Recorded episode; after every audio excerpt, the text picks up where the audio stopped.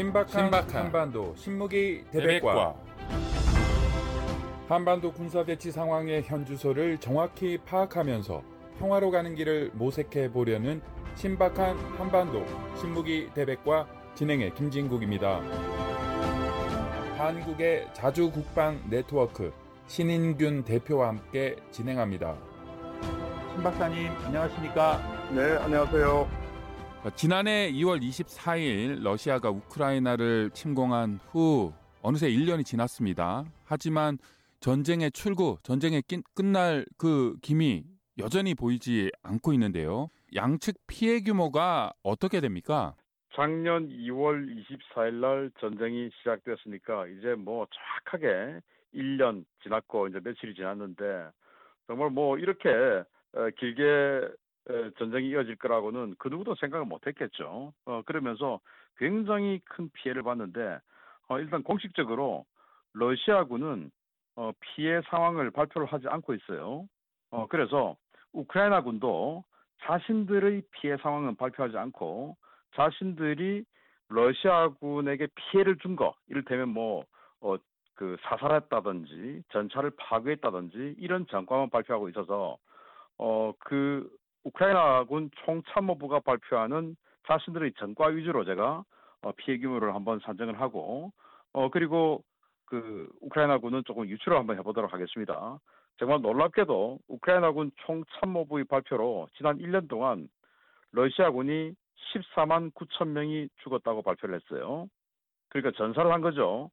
어 그러면은 이 사망자보다 원래 전쟁을 하면 부상자는 3배에서 4배 정도 더 많다고 보니까 거의 뭐 한 40만 명 가량이 예, 부상을 당했다라고 볼 수 있는 것이고요. 전차 탱크죠. 이 탱크는 3,350대가 파괴되었다라고 우크라이나는 발표를 했고 그리고 러시아군 전차 500대 이상을 노획했다라고 발표를 했으니까 러시아군 전차가 한 4,000대 가량이 사라진 거죠. 장갑차도 6,600대 정도를 파괴를 했고요. 야포, 어, 견인 야포 또는 자주포 다 합해서 야포는 2,350문을 파괴했다라고 발표를 했고요.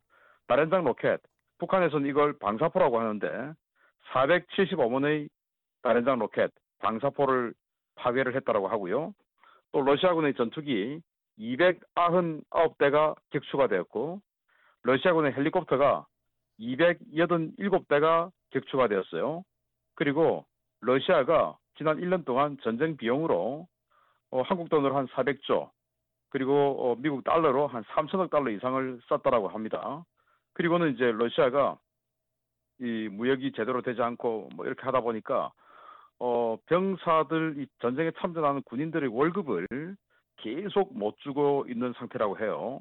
어, 그게 지금 이제 어, 서방 언론의 폭로로 어, 보도가 되고 하는데 그 월급 밀린 것만 52조 원 그러니까 어, 달러로 400억 달러 정도가 월급이 밀렸다라고 할 정도로 예, 정말 러시아에게는 어마어마한 이 국가적 피해를 준 것이고 이걸 다 메우려면 아마 앞으로 어, 수년 동안 러시아의 모든 국력을 다 부어도 회복하기 힘들 정도의 큰 피해를 받고 이제 이 우크라이나의 피해는 어, 통상적으로 지금 우크라이나가 주로 방어를 하기 때문에 방어군이 공격군보다는 적게 에, 피해를 보거든요. 그래서 우크라이나군은 한 3분의 1 미만의 에, 피해를 봤다라는 게 정설입니다. 자, 명실상부한 세계 2위 군사력 러시아 아니겠습니까? 이 러시아가 군사력이 비교도 안 되는 우크라이나를 갑자기 침공했다라고 했을 때 어, 정말 며칠 안에 끝나겠다고 생각까지도 했었거든요. 근데 1년이 지난 지금까지 어느 쪽이 더 우세하다라고 얘기하기 힘들 정도의 상황입니다. 이렇게 전쟁의 승패 가려지지 못한 이유는 무엇입니까? 네, 일단 제대로 된 정보 판단을 못했죠. 어, 러시아의 대외 정보 기관인 FSB가 푸틴 러시아 대통령에게 3일이면 끝낼 수 있다라고 보고를 했다라는 거 아니겠습니까? 그래서 그 책임을 지고 FSB 고위층들이 전부 뭐 숙청을 당했다라고 하는데 그런데 이런 그 분위기가 저는 뭐 북한도 비슷할 거라고 생각하는데 어 최고 지도자가 듣고 싶은 내용을 보고를 한다라는 거죠. 그래서 예를 들어 푸틴 대통령이 3일이면 끝낸다라고 하는 걸 그런 시원하고 화끈한 대답을 원했다라는 거예요. 그래서 이 FSB에서 그런 보고를 한 것이고 여기에 이제 푸틴 대통령이 자신감을 가지고 오판을 한 거죠. 어 그러다 보니까 3일이면 끝날 거기 때문에 뭐 전쟁 물자 같은 거 많이 필요가 없죠. 그래서 처음에 전쟁 시작할 때는 한 17만 명의 병력을 가지고 시작을 했는데 이렇게 길어지고 이렇게 많은 병력을 투입할지는 몰랐죠. 그리고 이 1년 이상 전쟁을 하려면 포탄, 탄약, 그리고 뭐, 어, 당시 2월 달에 전쟁을 시작했으면 이 하계 어떤 그 장비, 그리고 또 그 봄과 가을의 장비, 그리고 다시 겨울이 왔을 때 겨울 장비 다 다르잖아요. 그런 계절에 따른 장비, 군수물자 다 준비가 안 된 거예요. 어, 그런 상태에서 전쟁을 시작했기 때문에 러시아군이 허약하게 될 수밖에 없었고 그리고 알고 보니까 러시아군이 곳곳에 아주 만연된 부패, 비리 이런 것들 때문에 현역 부대에 병력 그리고 장비가 서류하고 맞지 않았던 거예요. 그래서 최고 수뇌부에서 생각하고 있는 자기 휘하의 부대의 능력하고 실제 현장에서의 능력은 많이 달랐던 거예요. 이를테면 러시아도 의무 복무를 하기 때문에 예를 들어서 중간 이 뭐 대대장이나 연대장 같은 이런 중간 간부들이 돈을 받고 어 병력 비리를 해서 실제로는 군대에 없는데 서류상으로는 군대에 있다라고 하고는 어 돈을 받고 그거를 어 뭐 다른데 이렇게 보내준다든지 입대를 안 시킨다든지 이런 비리 그렇지만 서류상으로는 있기 때문에 어 이 해당 부대가 예를 들어서 천 명이면 천 명이 다 있다라고 판단을 하는 것이죠. 그러면은 그 해당 부대장은 어 그런 식으로 돈을 받고 병력을 면탈해 준다든지 하면서 서류상으로는 병력이 있다고 보고를 하기 때문에 그에 해당하는 군수물자 피복이라든지 뭐 이런 것들을 또그 급식비라든지 이런 걸또 지원을 받죠. 그걸 또 떼먹는 겁니다. 이러면서 어 현역 부대들이 굉장히 에, 약, 약해져 있었다는 것이고 그리고 또 전쟁을 뭐 이렇게 긴 전쟁, 큰 전쟁을 할 생각을 못 해봤기 때문에 예비군을 동원한다? 이런 생각조차도 못 했던 거예요. 그렇지만은 전 세계 어느 나라나 예비군이 다 있죠. 그런데 러시아는 정말로 이렇게 예비군을 동원할 정도로 큰 전쟁을 할 줄은 몰랐기 때문에 국방부 차관까지 개입이 돼가지고 예비군 물자들을 뭐 100만 벌 단위의 어떤 그 동계 피복을 사실은 창고에 있어야 되는데 없고 다 팔아먹었다든지 이 야당 국회의원이 이제 폭로를 한 건데요. 뭐 이런 식으로 예비군 동원 물자들까지 다 서류상으로 맞지 않았다라는 엄청난 문제. 그리고 러시아하고 우크라이나는 과거에 소련이라는 같은 나라였지 않습니까?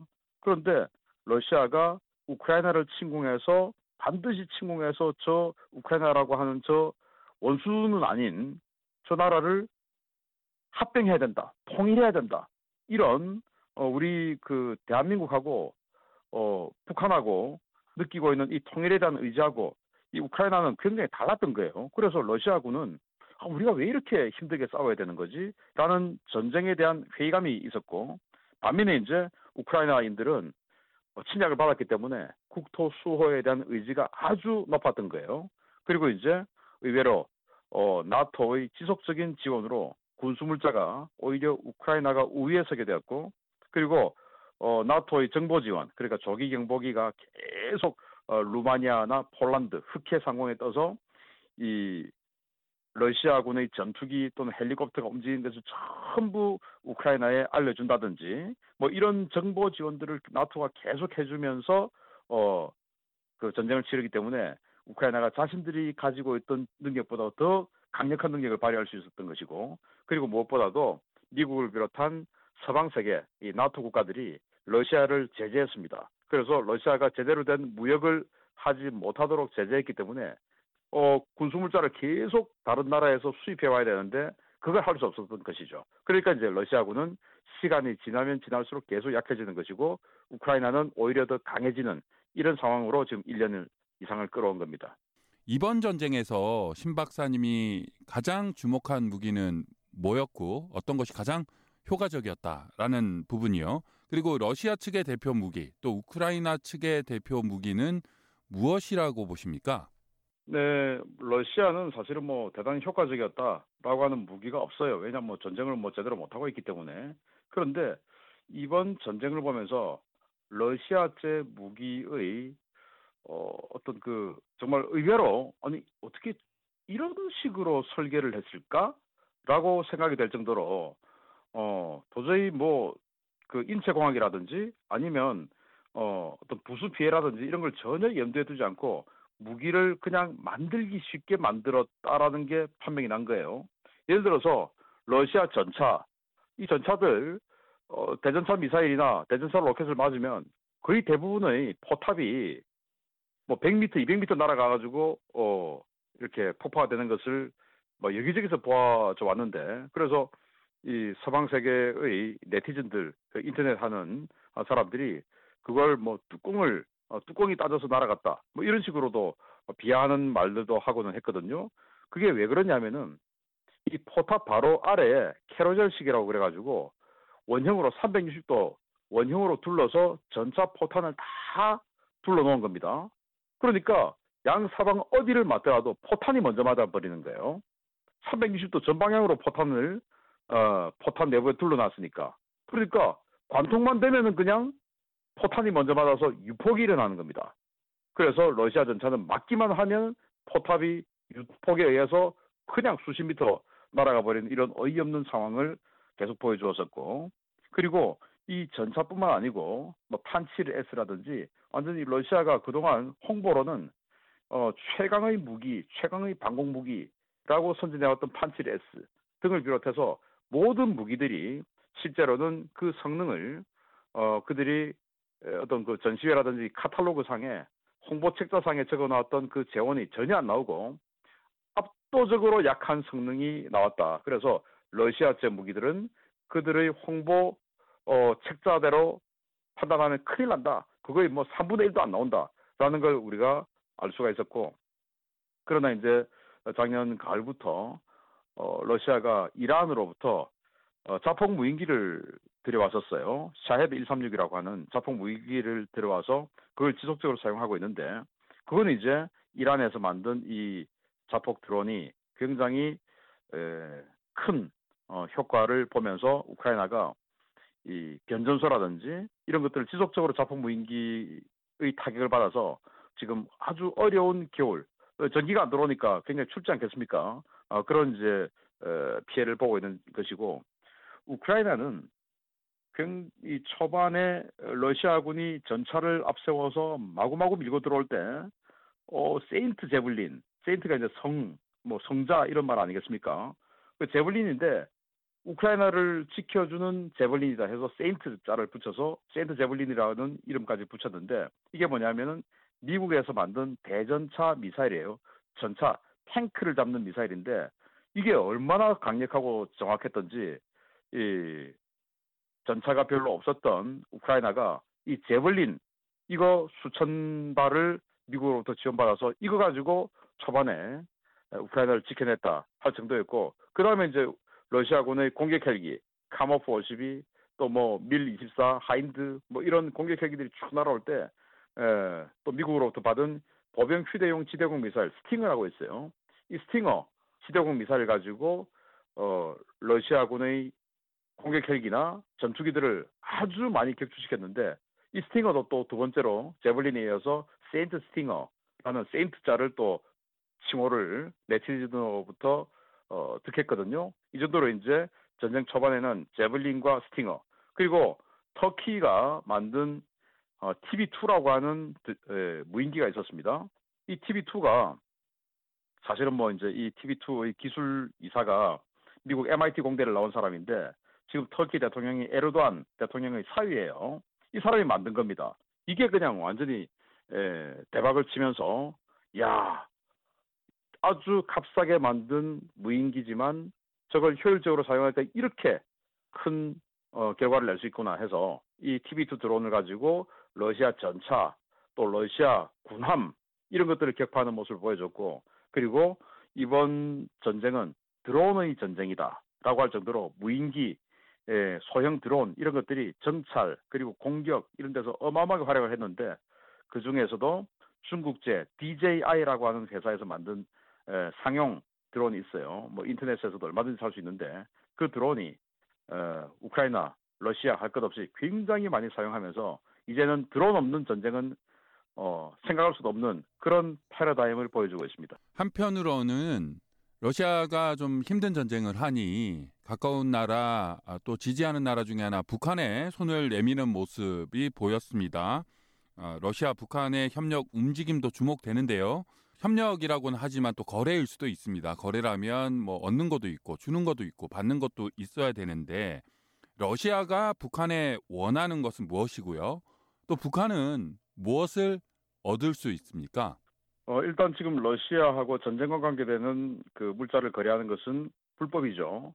어, 그런데 북한은 뭐 그런 거 전혀 개의하지 않고 있죠. 그래서 두만강역에서 이 러시아로 건너는 그 열차가 포착이 인공위성 그 사진에 포착이 되기도 했는데 그게 어, 그때 당시에 다섯 냥짜리 객차 다섯 냥짜리 열차가 어, 러시아로 넘어갔었어요. 그게 이제 러시아의 바그너 그룹이라고 하는 용병 그 군대에서 쓰는 탄약을 줬다고 하는데 러시아가 지금 오랫동안 전쟁을 하다 보니까 포탄 그리고 총알 이런 게 부족하죠. 그런데 지금 북한군은 과거 소련하고 어, 모든 것을 이제 무기 체계가 같으니까 어, 러시아군이 쓰고 있는 122mm 포탄 또 152mm 포탄 어, 122mm 방사 포탄 이런 게 북한은 많이 있죠. 이제 이런 것들을 팔았습니다.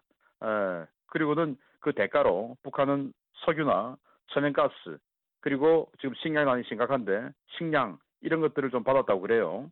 그리고 러시아는 앞으로도 계속 이 탄약류를 북한에게 에, 원하고 있고 그러면서 어, 전쟁이 이제 길어지면서 서로 간에 참호 같은 것도 파야 되고 뭐 이런 여러 가지 그 인력이 필요해요. 그래서 이 루안스크 인민공화국, 도네츠크 인민공화국이라고 하는 이 불법 그, 그 주에서 따로 독자적으로 북한하고 계약을 해서 북한이 지금 러시아나 다른 나라에 나가 있는 해외 파견 노동자들 그들을 지금 이 전선에 참호를 판다든지 하는 이 노무자로 어, 고용을 하기 위해서 어, 거래를 했다라는 정황이 있는데 여기에 대해서 이제 국제사회 비난을 하니까 어, 유엔 제재 위반 아니냐 북한 이 인력을 고용하는 것은 유엔 제재 위반 아니냐라고 하니까 러시아가 그때 뭐라고 했냐면은 루안스크와 도네츠크 공화국은 유엔 가입을 안 한 국가이기 때문에 유엔 제재 위반 의미 없다 이렇게 이야기했을 정도거든요.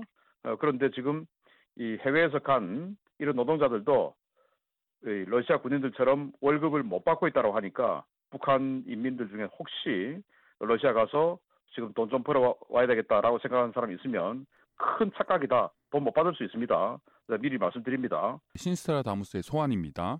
전쟁 과연 이거 언제 끝납니까? 끝난다라고 하면 징후라고 할까요? 그 터닝 포인트는 뭐라고 예상하십니까? 네, 저는 일단 그 서방제 나토에서 전차, 장갑차 이런 거 대량으로 주기로 한 그 시점이 6월 정도에 이제 대부분 다 들어와요. 그래서 6월 정도에 서방제 전차나 장갑차를 다 받고 그거 가지고 우크라이나가 7월 정도에 대반격에 들어가지 않을까라고 생각해서 7월과 8월 정도에 지금 러시아가 점령하고 있는 도네츠크주, 루안스크주, 그리고 남쪽에 자포리자주, 헤르손주 이 네 개 주 중에서 7, 8월에 제 생각으로는 또 희망도 섞여 있지만 우크라이나가 한 두 개 주 정도를 7, 8월에 탈환하고 그리고 9월과 10월 정도에 나머지 두 개 주를 탈환하고 나서 이 또 10월 말부터 라스푸티차 그래서 완전히 그냥 질척질척한 또 진창 땅이 시작됩니다. 그때는 탱크들이 기동을 못해요. 그래서